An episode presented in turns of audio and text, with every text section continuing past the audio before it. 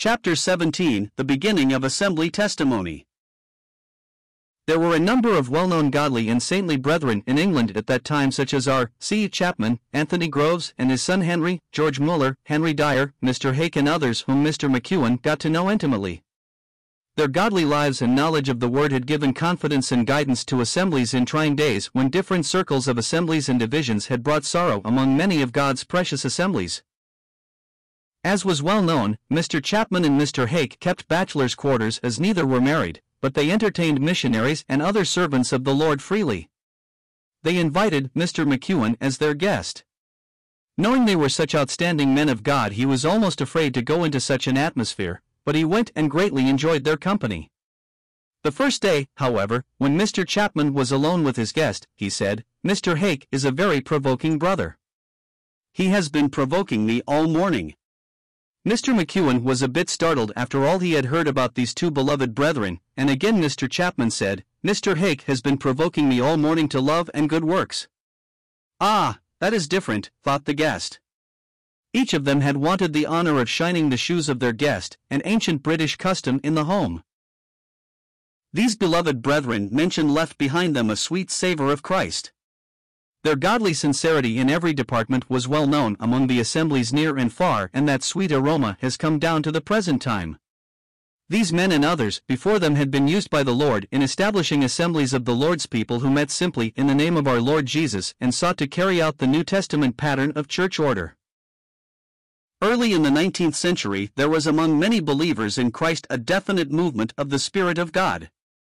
It is true that since the days of the renowned John Wycliffe, who was spoken of by many as the morning star of the Reformation, God had raised up men at different times to bring forth the light of the gospel. The spiritual darkness that had fallen upon the professing church in his day was appalling, but there were still men and women who cherished the words of Bernard of Clairvaux written in the 12th century. Lord Jesus Christ, the thought of thee with sweetness fills my breast, but sweeter far thy face to see, and in thy presence rest. No voice can sing, no heart can frame, nor can the memory find a sweeter sound than thy blessed name, O Saviour of mankind. O hope of every contrite heart, O joy of all the meek, to those who fall, how kind thou art! How good to those who seek! But what to those who find? Ah, this no tongue no pen can show, the love of Jesus, what it is none but his loved ones know. Saviour, our only joy be thou, as thou our crown shalt be, be thou, O Lord, our glory now, and through eternity. Although the darkness of Rome was abounding, yet Wycliffe, a priest, had a great interest in the gospel. He translated the Bible into English, and, with the coming of the printing press, he was able to distribute New Testaments to young men and encourage them to study the Word and go forth to preach the gospel. Other shining lights such as Luther, Farel, Calvin, Knox, Whitefield, and the Wesleys were raised up by the Lord to shake the powers of darkness and to see many snatched as brands from the burning. Many of the converts in those dark days suffered much persecution for Christ's sake. This movement referred to in the beginning of the 19th century differed in part from these movements of earlier days.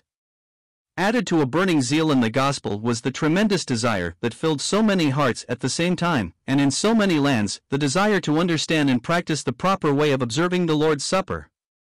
So widespread was this movement that, unknown to one another, much exercise of heart concerning these precious truths was evident in different parts, and even on other continents. The Spirit of God was thus revealing to many these same truths, and small companies of believers were gathering together in the simplicity that is in Christ. One of the first places that the effect of this desire was felt was in Dublin, Ireland. A group of godly men and women began to study the scriptures pertaining to the Lord's Supper. In Matthew 26 verses 26 to 28 they read, And as they were eating, Jesus took bread, and blessed it, and brake it, and gave it to the disciples, and said, Take, eat, this is my body. And he took the cup, and gave thanks, and gave it to them, saying, Drink ye all of it, for this is my blood of the New Testament, which is shed for many for the remission of sins. In Mark 14 verse 22 to 24 almost the same words are used, while in John 13 another view of the same scene is given. They were at the table. Verse 28 When the Lord was troubled in his spirit and said to the disciples in verse 21, One of you shall betray me. The disciples were anxious to know, Lord, who is it? Jesus answered, He it is, to whom I shall give a sop, when I have dipped it.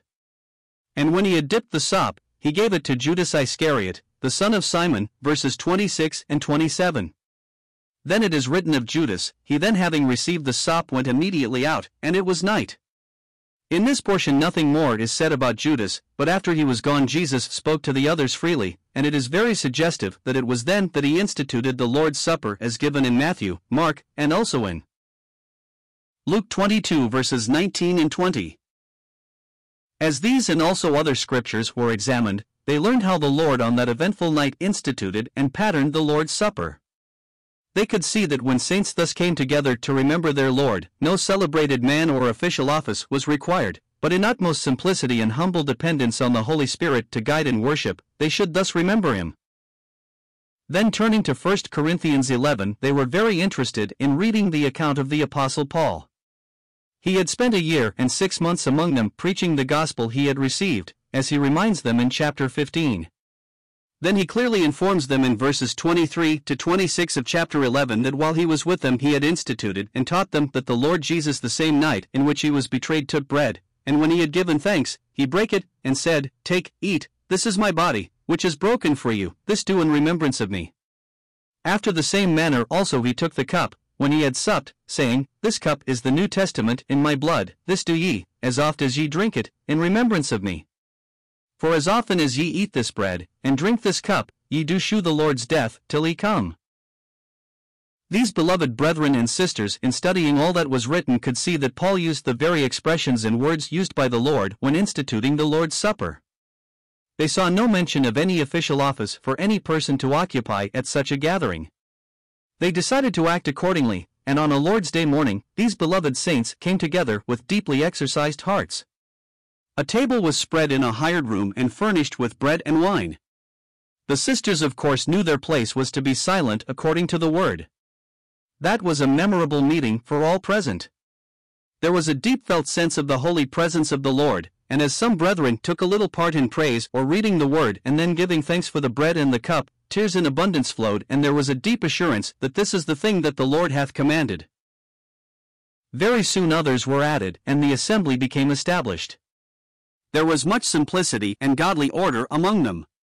They were most anxious to continue in godly simplicity, and the Lord's Supper was their delight, although they felt as if they were the only little company gathering in His name alone.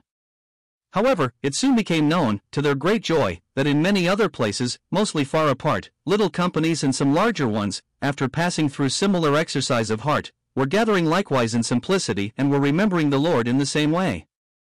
The Lord raised up gift in their midst, and the saints were fed with ministry from the word, while the gospel also went forth with no uncertain sound. There was very sweet fellowship between assemblies, and they also grew in number. Many were gifted men who gave themselves to the ministry of the word. Others were gospel preachers and were used of God in leading others to Christ. Mr. A. N. Groves of England led a missionary to Baghdad and later to India, where a great work for God was begun. In England, many assemblies were established and a number of saintly brethren were raised up to labor, among them including Mr. Chapman, Mr. Groves, and others who became a real help to Brother McEwen as he continued to labor for the Lord in that area.